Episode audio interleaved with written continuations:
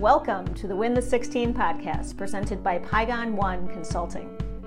This is your go to podcast on optimizing your day. The Win the 16 podcast features discussions on leadership and coaching, personal and professional development, as well as discussions on the modern work culture and engaging employees in hybrid and remote work environments. Your hosts are Dave Pygon, president of Pygon One Consulting, and his brother, Dr. Bud Pygon, anesthesiologist at the University of Illinois at Chicago. Thank you for listening. Welcome to Win the 16 podcast. As always, thank you for listening today. And Carrie and the production team, we couldn't do without you. So thank you as always.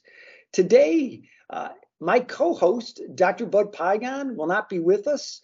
So we have a great pleasure and opportunity to interview a new friend of mine. His name is Jeremy Kanne. He is the fractional chief marketing marketing officer at at Smarty Smart Yeti, excuse me. And for those of you out there listening already, just so you know, I didn't know what fractional marketing was either until my friend Jeremy taught it to me a couple months back. So uh, he is the fractional chief marketing officer at Smart Yeti, and he's going to get into many topics with us today. But uh, one of the highlights is going to be his experience in the world of marketing. So we're going to jump right in. I thought Jeremy would do a much better job than I sharing his background, where he came from. I think it's unique. I have not met an engineer who is now a guru in marketing. For those of you who have not, you're going to meet one today. So my my new friend, Jeremy, welcome to the show. How you doing today, buddy? Oh, thank you so much for having me, Dave. I'm doing great. It is wonderful to be with you today to talk about uh, you know my background, my experience in marketing, and also win the 16. I'm excited to dig in with you. Uh, you're already on my good side just by bringing that up today, my friend. So I appreciate you. Uh, it's funny though when we met and we got connected through a mutual good friend of ours, Ken Scales, and you told me what you did. I am not a guru in marketing at all, but I've learned, in a serious note, a tremendous amount over the last year in starting my own company at Pygon One Consulting. Uh, the content marketing and promotion and advertising and digital marketing, and analytical marketing, and then you come into my life and come up with my expertise is fractional marketing. And I go, I have no idea what you're talking about. So why don't we start with this journey? Why don't you go into your background, which then will lead us right into what the heck friend fractional marketing is for some of our audience that does not know it. Because I think once they learn it, it's pretty incredible actually. So Jeremy, why don't you hit it, take off and share us your background, my friend? Oh, absolutely. So uh, a fair amount of people come into marketing from outside of marketing. Uh, a lot of people are self-taught; they go through courses. Uh, for me, I took that type of route in self-teaching. My journey into marketing starts all the way back in uh, engineering. I was a uh, went to uh, U of I, Urbana Champaign, great school, had a wonderful time learning civil engineering. It this is one of the top engineering schools for civil engineering in the country. It really put me through the ropes in terms of learning a ton of information in order to solve problems. I got into theoretical and applied mechanics, I got into quantum physics, I got into some really heady issues. And then I went professional. I got out of college. I did civil engineering because I loved uh, technical topics. I loved problem solving. I was always a builder when I was a kid. I loved building, shaping, constructing some bigger idea that had multiple parts in order to work well, work efficiently. So I get into professional engineering. I worked for three different engineering firms, uh, and I really liked it. You know, for the first half, I would say. I did it for six years. And what I loved about it for those first three was learning the job, learning how to solve problems, going from a blank slate of a, a, a lot of land that needed to be turned into a subdivision I had to follow local, county, state, federal codes. So I had to follow the rules. I had to interface with bureaucrats in those positions, whether that state, local, uh, or federal level, in order to make sure I was designing things appropriately. And I had to take a lot into account. Every subdivision, you think it's just a, a piece of land uh, that needs to be shaped, but there are a ton of specifics. Where are you going to put the detention pond? How are you going to store water? How are you going to get water to that pond? What are all the elevations of each foundation for every building that's going to be built? How are the roads fitting in between them? So there was a ton of details. I loved getting into those details and figuring out how they all connected together and worked well. What I didn't like about the job that got me out of it was it wasn't creative enough for me. What I didn't tell you in my college experience is that I was also doing comedy improv at the time. I did comedy improv for four years, all Whoa. undergrad, all every year. Time out, time out, time out. Okay. So we've had many conversations and you're laughing over no one else can see you. Was this a surprise for the show today? How does that not get into our conversation? Because I thought I asked you a lot of questions about your life. I can't wait to hear this. Well, you know, sometimes it just doesn't pop up. And it is, you know, it's an integral part of how I work, but it's not always directly relatable to a business conversation. In some t- cases, I think it, it's a tremendous skill to utilize in that business, but yes. it's more like you know duck feet. It's under the current. It's under the surface of the water that all of these improv skills that I learned are helping me succeed. So, how many? I don't think we have an answer on this one. How many people, engineers in the world, side job is stand up comedy? I mean, is there anyone else out there that we know of? yeah, it's, I, I, will say I do feel kind of special about being an engineer with improv training that also loves marketing. There's not that many people that have that trifecta of a background.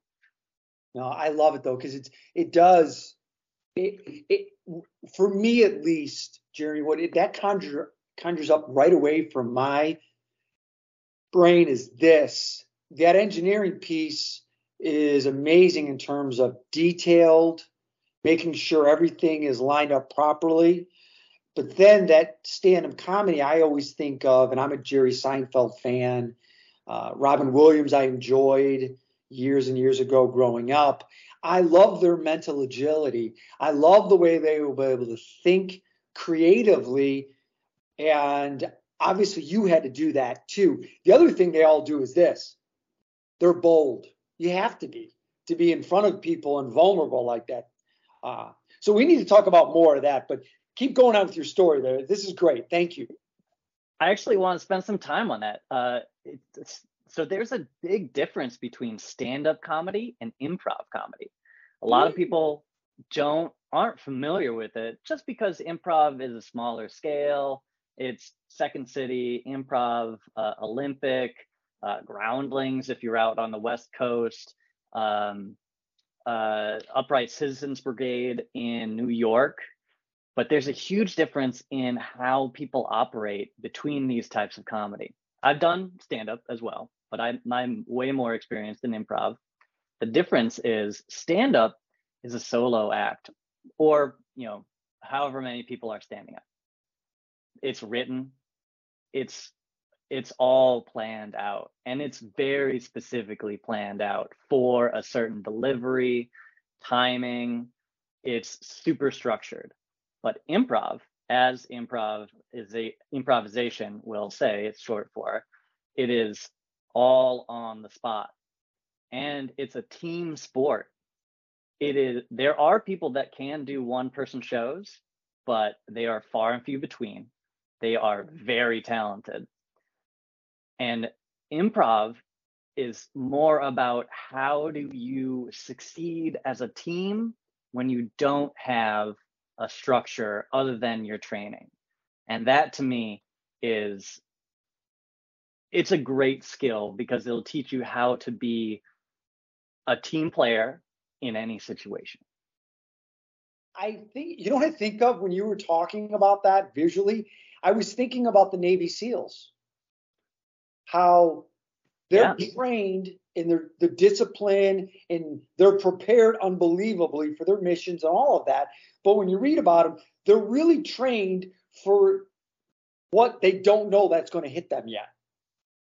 And really, what I now, and I'm glad you differentiated that for all of us. There's the benefit of your engineering background already coming out being not only factual, but clarifying this is, is this correct, Jeremy? At the end of Second City here in Chicago, which is very popular, very famous, a lot of people went through Bill Murray, Dan Aykroyd, Belushi, many famous people that went to Saturday Night Live and beyond at the end of their shows, a lot of times they'll do an improv, the group of them on stage with a topic the audience will throw out there and they'll improv it, which can be so entertaining. Is that what we're yep. talking about? We are. And thanks for bringing up Second City. They're a, they're one of the most common institutions uh, to talk about. They are considered the mecca of improv. Um, mm. What's oftentimes confusing for attendees is the difference between their main stage show, which is a sketch show. That's a written show. It's like a team stand up show. Everything's written, prescribed, for the most part, planned out. There may be some small improvisations along the way or reaction off the audience, but by and large, it's all written. But what you just brought up, the end of the show, at the end of the night, they will do an improv set almost always. And a lot of times they have a famous person that just happens to be in town. That's how they'll wrap them into the show. They'll get them to improv, uh, improvise on that last last set of the day, and it's super fun. Those are great, wonderful shows to see because they are the performers getting to play. That's great. I'm so glad you brought that up. It's so fun uh, we can do another podcast on that, but we better get back to fractional marketing here. Are you ready to define it? Tell everybody out there who doesn't know what that is. Are we at to that point? Are we ready to go, or is there something we missed on your background?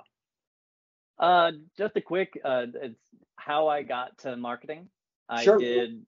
I I basically took that second half of my career uh, in engineering and did two careers at the same time. I started building my portfolio of of work in order to jump ship and be a freelance marketer in some way. I started out doing design, doing websites, but basically it was just whatever I could get, as much as I could get, you know, for the for my the time that I could do at that time and my experience. And I built my experience in marketing just from seeing and listening to what clients needed, what they felt like was worthwhile to pay for. And so my journey into marketing is very organic. It's it's all about what has worked, what is the need for people in order for their business to succeed and thrive. And I wanted to meet those needs. So I've learned uh, I've learned along the way and how I and and now I'm at a position where uh, which eh, you know we can talk now about a fractional chief marketing officer what do they do how they help um, getting to this position is really fulfilling for me because I would see clients that I would be working with on a very specific project whether it's a website or a video and you know they would often have a directive to work on this but there wouldn't be a strategy uh, that I could see or that I was led into uh, for how this asset, this marketing project would help them and help their bottom line. And that gap of understanding how the pieces fit together in terms of marketing was what drew me to this position, what excited me about fractional marketing. Um, and that's that's the joy I see, just like from engineering. How do the specifics fit together and how they work for your larger goal? I can see the parallel if you were to define fractional marketing, let's start with the basic there for the average person who might not know. How would you define that in layman's terms for everybody, Jeremy? Sure. So I can see the term fractional marketing applying a couple of different ways. I'm going to talk specifically about a fractional chief marketing officer to start. Okay. Um, uh, a chief marketing officer, just regular, is oftentimes seen as a full-time employee that works that is hired and works at a, a company and is the leadership position for your marketing. They are setting your marketing strategy. They're working with the CEO to set that strategy, make sure it's meeting the business goals, and they're going to lead all the people that are working on the marketing. Let's call them the marketing team. Sometimes they're going to be people that are inside the company, say a marketing coordinator, marketing manager, whatever. Uh, or and or they might be people outside of the company, agencies that are managing your website, managing your SEO, maybe doing content uh, writing. Maybe you don't want to have those things hired in house. Maybe they're better to have externally. Either way, they're people working on your marketing. So they're in your marketing team. A fractional CMO is just a part time CMO. That's you're going to hire a CMO to be on your team, on your side, your company for a fraction of the time, fraction of full time. Now, what that fraction is depends on your need and depends on your budget, but the duties are the same. I'm going to be, or a fractional CMO is going to be interfacing with the CEO, understanding and making sure that the marketing strategy fits the business goals and then translating that into management of the marketing team, whether or not they're internal or external. I'm just connecting the dots in my own brain, so make sure I'm aligned. We're aligned on this. Here's where I'm thinking the genius comes in what you do. So please tell me if I'm off or I'm embellishing it, my friend. And that is this. I'm picturing it now. You're in with a small, medium sized company, fair, right? Yep. And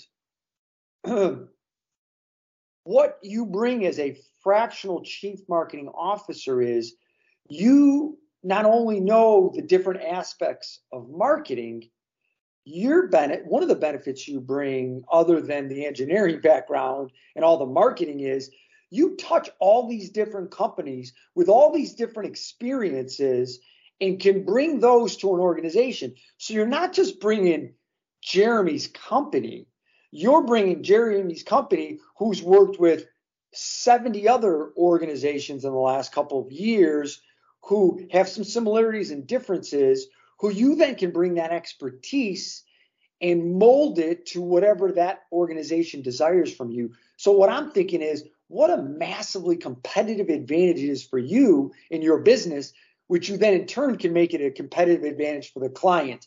And you would say, I agree. And building up, that's a great uh, point. I talk about that in its the, the like higher order value of the structure of an engagement of a fractional CMO. Industry experience, varied experience that is continually updated. I'm always out there networking, hearing from people that are oftentimes marketing to me because I'm a fractional CMO I have that title on LinkedIn. People are marketing to me about their services. So I'm also getting what is whatever the latest, greatest software as a service, uh, tech uh, agency that is succeeding out in the market. Usually, I'm hearing about it, and I can bring that to my clients.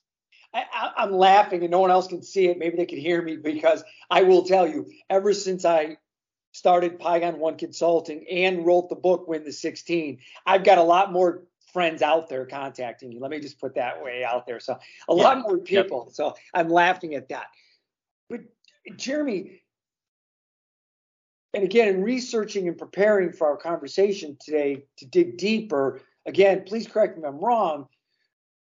Fractional chief marketing officers, you don't actually come in and do the work for these companies. you're the one who is really setting the vision. Once they say what, hey, this is kind of what we'd like to do, you're the person, correct me if I'm wrong, but in all my research, I believe you're the person who then would come in and really set the stage and create a vision based on what the client needs. So then they are not wasting time and they have, for lack of a better word, the right pieces on the chessboard to move forward in the most positive, effective, and efficient way. Correct? Yeah, I would say that's very accurate.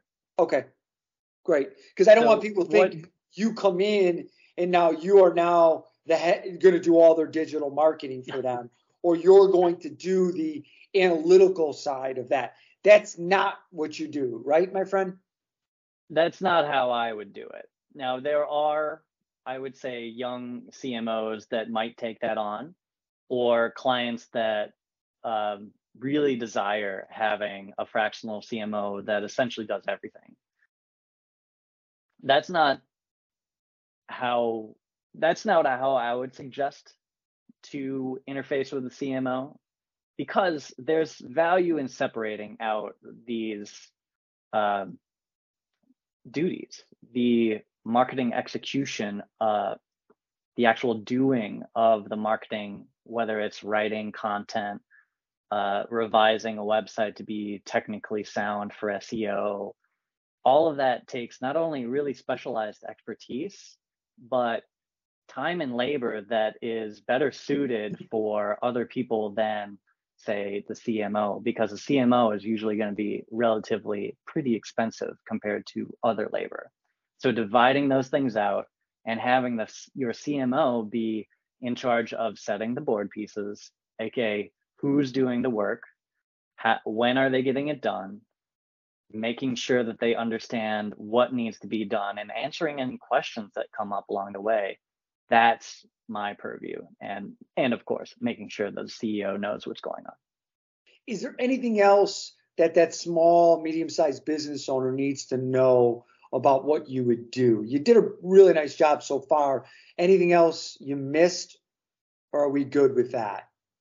You know i would say a lot of uh, small medium sized businesses um, oftentimes unknowingly have the CEO as the CMO. This is, you know, hmm. if you don't have a CMO on staff somehow, that means that your CEO is essentially your CMO, or you're relying on someone else to act as your CMO, say a marketing manager or whoever you are delegating this to as a CEO. But by, by and large, it's the CEO. It just goes these marketing issues that don't get managed and solved by a CMO then go to go to the CEO to solve. And there's a couple of issues that happen with that.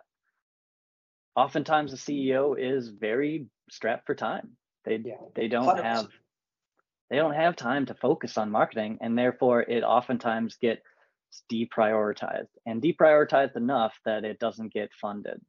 Um, which is a whole separate issue. But what I'm trying to say is that if you don't have a CMO, that means you, the CEO, is the CMO, and that can that that might mean that your marketing is being run inefficiently just because you don't have someone focused on it and experienced in managing it, which is something that it, it's it's a tough pill to hear probably for a, a small business CEO but the sooner it comes on your mind, the sooner you'll get to plan for it. And there's going to be a time when it's a good fit that'll be before hiring one full time, hiring a CMO full time. And that's where a fractional CMO really fits well. I, Jeremy, I can I can vouch for what you just said because I'm I'm I'm that small company, that person who's doing uh, these different things in marketing, and I've got all the sales and some marketing experience, but marketing can be expensive. So you want to be most efficient and effective where to put your money because we all agree it's important. It needs to be done. And there's so many options and alternatives.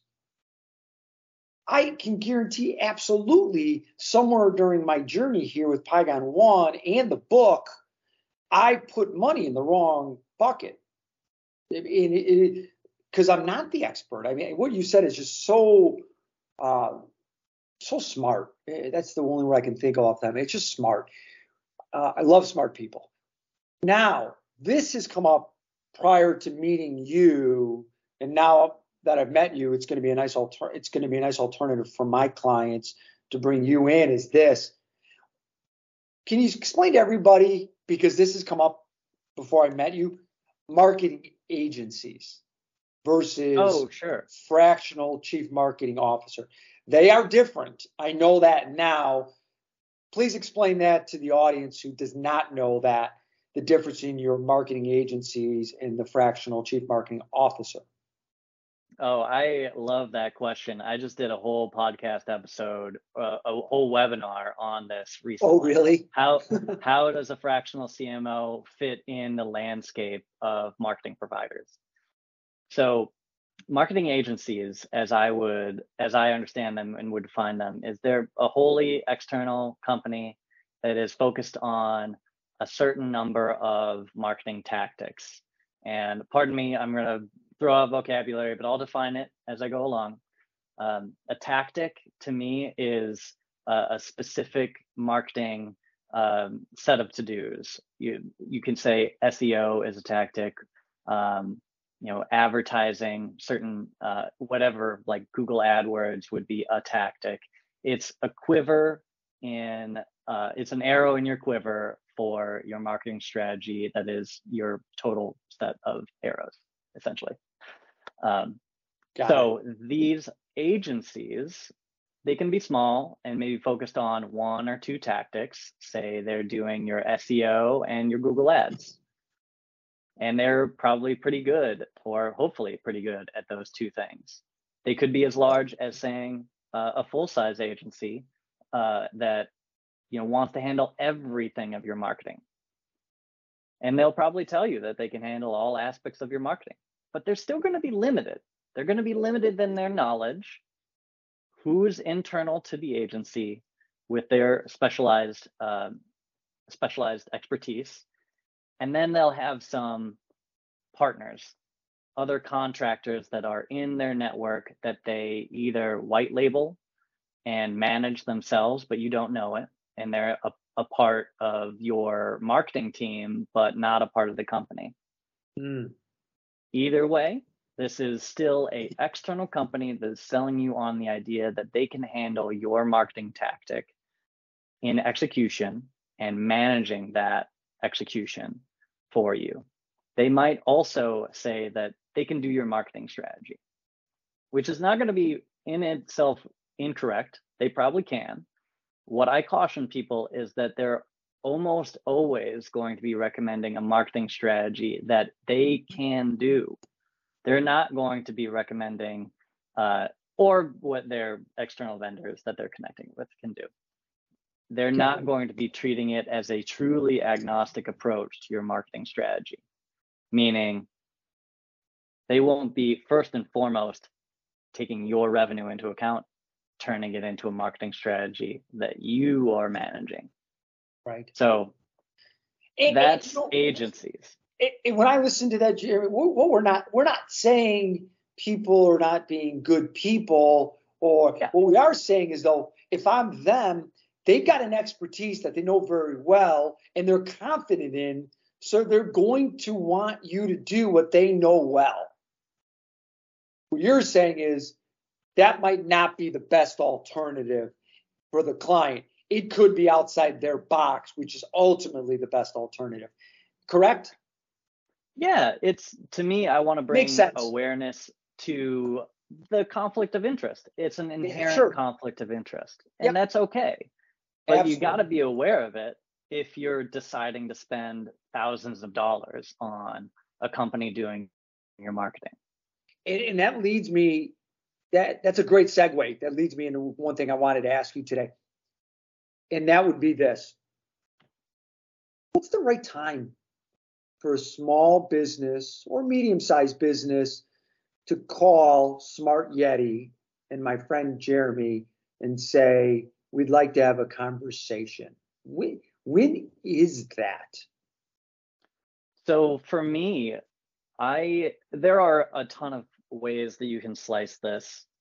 The simplest ones are revenue, but they're really not the most valuable in terms of understanding when it's a good fit for a company. I would say you have a product or service, you've been doing sales consistently, but you are hitting a barrier.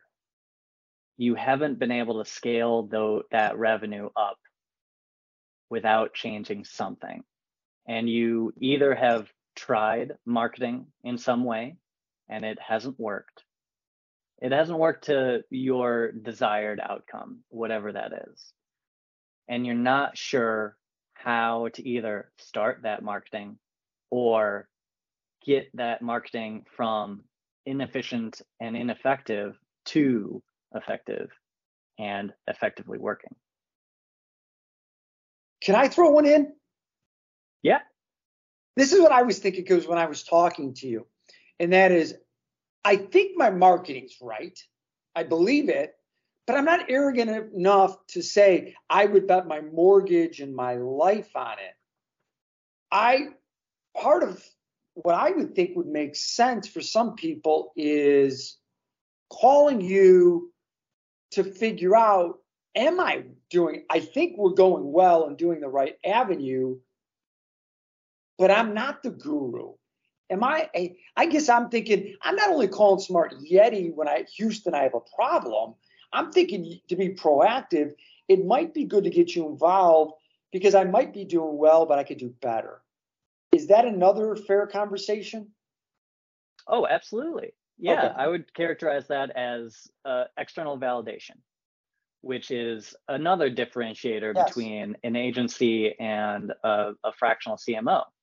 You know, I'm I'm going to be on. I'm essentially an ex an external person, but an extension of the client, and I'm working to help them first and foremost solely. So you can get that external validation of what you're doing, the parts that you're doing well, and you'll also get the external feedback for the parts that you could improve on. Yeah. And you know, Jerry, not just for Smart Yeti, your business, uh, I think it's the same as mine in Pygon One. A lot of times when I'm communicating those discovery conversations with clients, they immediately want to go and, oh, this part of our business needs help. This group needs help. These leaders or this person. And I always have to stop them at some point and say, that's great love to have the conversation, figure this out. But I want you to think a little differently too, and that's this. And that is who's doing really well? Are you interested in taking those really well performers or departments and making them out of this world? Because my guess is they'd probably be open to it because they're already really good. And that's the same thing I'm thinking with smart Yeti and some of these companies, like our marketing's good and really good. How, is there an opportunity to be out of this world? I don't have an answer, but it's worth a conversation. That's what I was thinking for you, my friend. Oh yeah, those would be great conversations to have. Yeah, because they're good. Yeah, yeah. Uh, in my experience, um, a lot of small businesses oftentimes just don't want to talk about their marketing. Yeah. Well, it's an expense. Uh huh. Uh huh. It's an expense, and they, it's for some of us, it's not black and white. It's in that gray area, and it's an expense.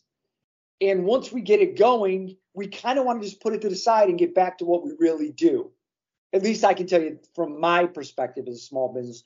Other people out there might be completely different but they're not all engineers like you, my friend. So the engineers in the world are like, you want to make sure it works. Then you want to go back and make sure it still works. That's your background. Some of us just want to put it out there and say, okay, we're good, and then let it go. And that's your expertise.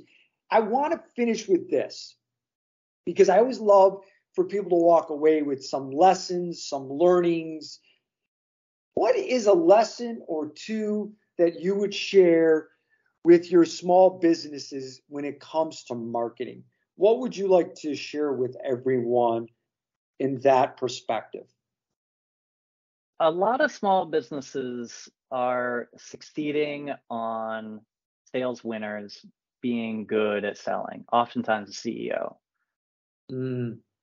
The step that needs to happen between that, that is often missed, and having successful marketing is understanding why you're winning. And it can't be just because the CEO is charismatic, not if you want to scale. Not you need to understand your competitive advantages to the market and be able to express them and to have your salespeople and your marketing express them. So finding what you're going to ex- essentially hang your head on for why you're different, why you should be considered for a sale, whatever that sale is, is super important. Mm. Do that work, do that reflection, talk to your team, talk to your salespeople if they're different than the CEO, and find what is resonating, and then have that feed into your marketing and then feed back into your sales as you get more data and so on. That that is the lifeblood of any business and one of the hardest jumps from a small business to a medium sized business. I wrote it down because that comes up. I wrote that down. I have two final questions for you, if I may. Please. One, you are one of my loyal Win the 16 friends, and you read the book. I'm going to throw this out to you. Favorite part or chapter or something you'd like to share, or maybe one of the skills in there that you're you're you're adamant, knowing you and as accomplished as you are, you are crushing it in probably most, if not all, those skills. But anything you'd want to share to the audience today who are listening. Oh, I love the question. Thanks for asking, Dave, because I loved reading this book. It was a straightforward approach to how you can better yourself in a structured way to achieve your goals. It's stuff that has been percolating in my mind ever ever since I became a professional and certainly since I became an entrepreneur. I related to a lot of this book.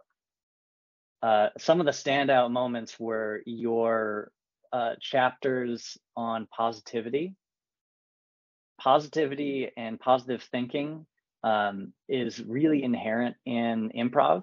You have to you have to agree on ideas in order to build ideas.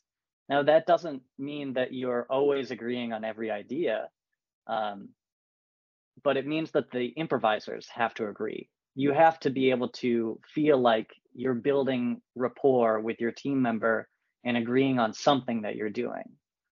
And that I have a question. I raised my hand. None of yeah. you can see it, but I raised my hand.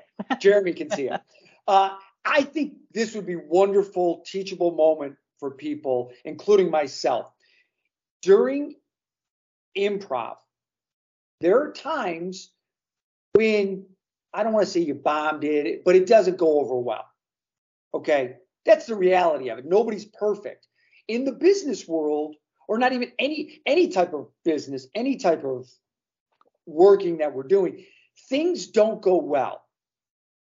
I always say the positive people, when things don't go well, they can double down on positivity and they can learn from why it didn't go well and learn from that experience. And they don't go, for lack of a better word, negative or get depressed. How did you handle it as a stand up improv person when you go, oh no, Houston, we got a problem. That did not resonate with the audience because you had to stay positive. You couldn't show that your heart might got broken for a second there. And you would say, so this is this is absolutely a great teaching moment and how and how improv relates to business. We go back to how this is a team sport in your business setting, let's say someone bombs in whatever way, fails in some way. Happens. Imagine your whole team as coworkers are saying, "Yep, that sucked. that definitely didn't work. But there, we're all in agreement that didn't work, but that's okay. We're going to take that and say and do something different that is going to work, and we're going to be here to support you in that. Same thing with an improv team. You could have even more so. It every bomb is an opportunity for a golden joke later, mm-hmm. because you've got the attention of the whole audience when something either works, but, but definitely when it doesn't. And oh yeah, good, of course. A, a good improv team will take something that doesn't work and say, "Yep, that we all agree." You know, they might not be saying it out loud, but they're all agreeing that didn't work. But we can make it work. We can find something that is either on the flip side or just another idea that this new information about the audience didn't like that we can use that to find what they do like. Mm. Good stuff. Very good stuff. Last question for you. If anyone would like to contact you and your organization, if you could please, now everybody always can contact me and I'll connect you to Jeremy. If you could, Jeremy, if you could please share how people could contact you if they would like a conversation, that would be wonderful at this time. Absolutely. You can find my website at uh, smartyeti.co. You can email me at jeremy at smartyeti.co, and that's .co, not .com. You can also find me on LinkedIn, Jeremy Kanne. I'm sure my name will be in uh, in this uh, typed out somewhere in this podcast description. Yes. Find me, connect with me, message me, say hi, ask me something about marketing. I am a super open guy, always looking to educate, support whenever I can. You are my my improv friend. You are now my engineering friend and my fractional chief marketing officer friend. I didn't have those earlier in the year, so now I got three new friends. So it's fantastic. Your multiple personalities fit in well with me. So thank you. Uh, Jeremy, thank you today. You were brilliant, to no surprise. We all learned a bunch, I'm sure. To the audience today, thank you for always listening, uh, participating with us with your questions, comments, all wonderful stuff. For those of that have purchased and read Win the 16 Principles and Strategies to Optimize Your Day, I say it all the time, but I'm humble. It means the world to me that you bought it, read it. Thank you so much. And thank you for listening to Win the 16 podcast. And we'll be back with you in a couple weeks. So win the 16, everybody, and have a great one. Thank you for listening to the Win the 16 podcast presented by Pygon One. Please follow us on Spotify or Apple Podcast. Episodes will be released every other Wednesday at 7 a.m. Central Time. Thank you and go win the 16.